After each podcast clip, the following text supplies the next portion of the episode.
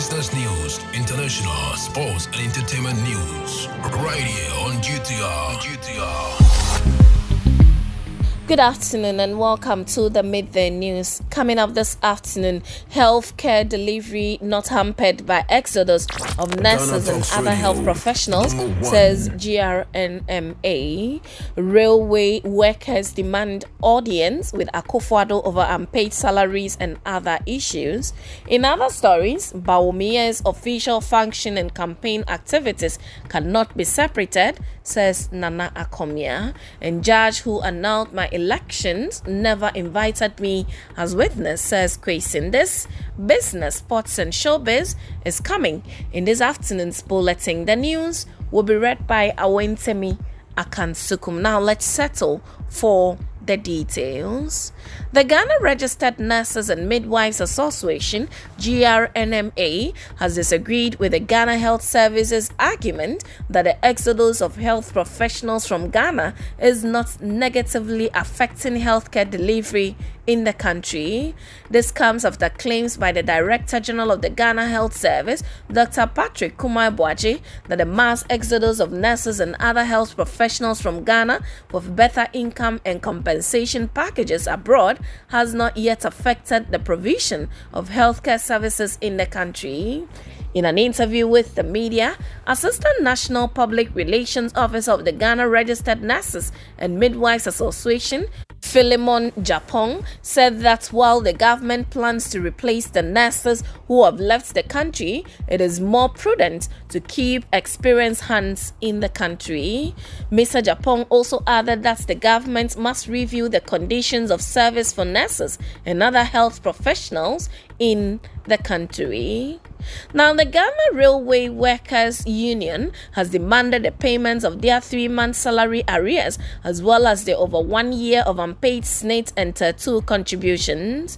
Addressing a press conference in Takoradi, the General Secretary of the Railway Workers Union, Godwill Ntama, said that life has become very difficult for railway workers due to operational challenges that have rendered the company highly indebted.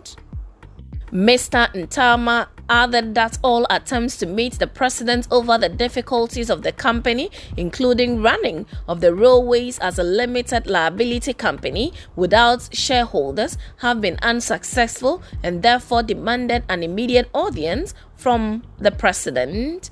Godwill Ntama, who said the railway workers are frustrated and disillusioned over the unpaid six million Ghana cedis salary arrears, hinted at a possible action if their arrears are not paid by Friday.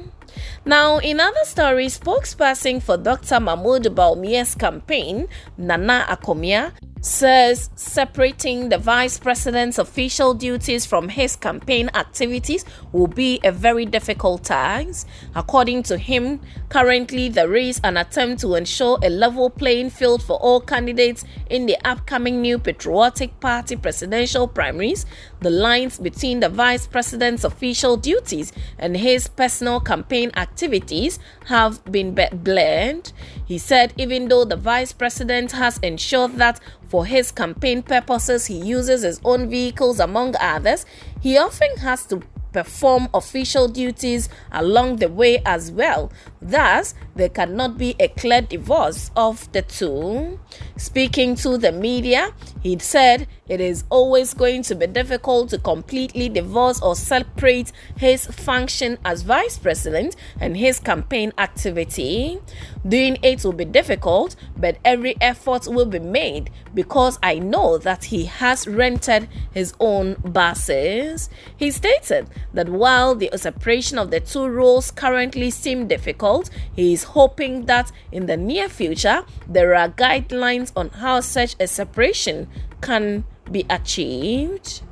Now, the Member of Parliament for Asin North constituency, James Gyakye Quayson, has hinted that the trial judge who presided over the annulment of his election as M P in the twenty twenty elections never invited him to serve as a witness in the case. Speaking in a yet-to-be-aired interview, Mister Quayson said, "After the third week of my victory in twenty twenty, I was served through my lawyers a court injunction that they were challenging by elections. During that same entire process, I never had a day in court myself. I never had a chance. The trial judge never called me as a witness or anything, even once, which my lawyer, my lawyers were demanding. In all these processes, I wasn't in court. Obviously, they gave it to the bailiff to serve me, and that was a day before the swearing in. We never received it. My lawyers never received it.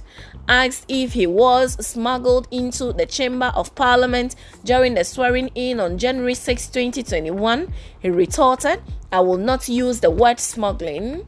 I was in a hotel with my team and we decided we will come in the night together. It was partly a celebration team. I was in a smaller group to enter the chamber. I was going to go with the flow. Nobody stopped me from entering the chamber. There was controversy about the injunction during the swearing in as to the time I was served. The bottom line was that I was never served." Mister Quayson was ousted from Parliament and his name was expunged from the legislative body's record after the Supreme Court nullified his election in the twenty twenty-two polls for holding dual citizenship. His woes began in November twenty twenty after a group called Concerned Citizens of Asin North petitioned the Electoral Commission in the Central Region to withdraw the candidature of Mister Quayson, arguing that he owes allegiance to Canada. Michael Ankomah Nimfa, a teacher and resident in the Central Region, subsequently filed the petition at the Cape Coast High Court after the election, seeking to annul the declaration of Mister Quayson as the M P for Asin North. The Cape Coast High Court in the Central Region upheld Mister Akomah's request and declared the twenty twenty parliamentary election held in Asin North constituency as null and void because Mister Quayson breached the provision of the Constitution with regards to dual citizenship. The Supreme Court on May seventeenth upheld the ruling of the Cape Coast High Court and directed Parliament to expunge his name from its record.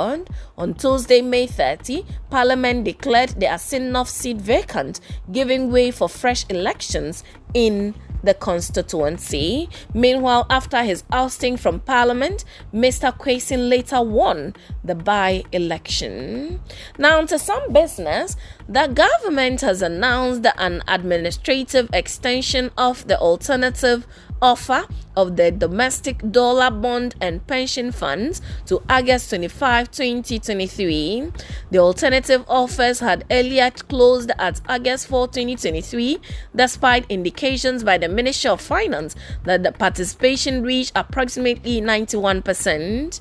However, in a statement issued Tuesday, August twenty-first, the ministry stated that the administrative extension would allow holders who have not tendered additional time to secure internal approval to participate in this exchange through this administrative window. Now, moving to some sports this afternoon, Liverpool will have Alexis Mac Allister available for their next three Premier League games after the English Football Association upheld an appeal against the red card shown in Saturday's three one win at home to Bournemouth. Mac Allister was sent off by referee Thomas Bramall for a high tackle on the Ryan Christie in the fifty-eighth minute, which meant the Argentine midfielder was due to miss the game against Newcastle United, Aston Villa, and Wolverhampton Wanderers. Mac Allister, a summer signing from Brighton and Hove Albion, was making his debut at Anfield. Liverpool boss Jargon said after the match that the club would attempt to get the red card overturned, and on Tuesday, the F A confirmed that an independent Defence Regulatory Commission agreed that the dismissal was incorrect. The sending off seemed a harsh decision, with Bournemouth's manager Andoni saying that the match that it did not look like a red card. Klopp agreed that his counterpart telling Sky Sport, "I understand one hundred percent how it looks for a ref in that moment, but when you see it back, it is at the inside of the foot and no power behind it. We saw harsher challenges which were not a red card, and this shouldn't have been one. It don't, I don't know exactly what we have to do, but we should talk about it again," he noted. Now to some showbiz, a Ghanaian painter and portrait artist, Kwesi Botchwey, says Ghana needs to invest more in creative art. Mister Botchwey said this at the opening of his maiden art studio and creative space known as World Face for artists to nurture and shaping their skills. The studio has a A residency and exhibition center that would house artists during their stay and enable them to showcase their work. Mister Botchwey said he was inspired to put up the studio to help young and new artists navigate smoothly in the profession. He said World Face would provide a platform for artists to nurture and build their skills and connect with other artists and creative platforms worldwide. The studio, he disclosed, had the capacity to house five artists at a time through a three-month training and skill upscaling. Mister Botchwey said the creative arts industry was lucrative when artists and creatives were supported in their practice. He stressed that there were a lot of people, especially young people, who needed the right platform and push to enable them exhibit their skills locally and internationally to generate revenue for themselves and their families. Jaffet Akins Benso Kobia, a resident artist of World Face, said the space offered him the opportunity to explore his talent as well as connect with others. He said the space had changed his approach to art and had made him more professional. And that's it with the Midday News on Ghana Talks Radio. Log on to w w w dot ghana talks radio dot com for more of these stories, and follow us, Ghana Talks Radio, on all social media platforms. You can also download the G T R app from your App Store or Google Play to listen. The news was read by Awentemi Akansukum, and I say thanks so much for making time. Have a good afternoon. Ghana Talks Radio. Ghana Talks Radio. This is big. Yes. More. Cool. More. More music. Ghana Talks Radio. Ghana Talks Radio. This is big. This is big.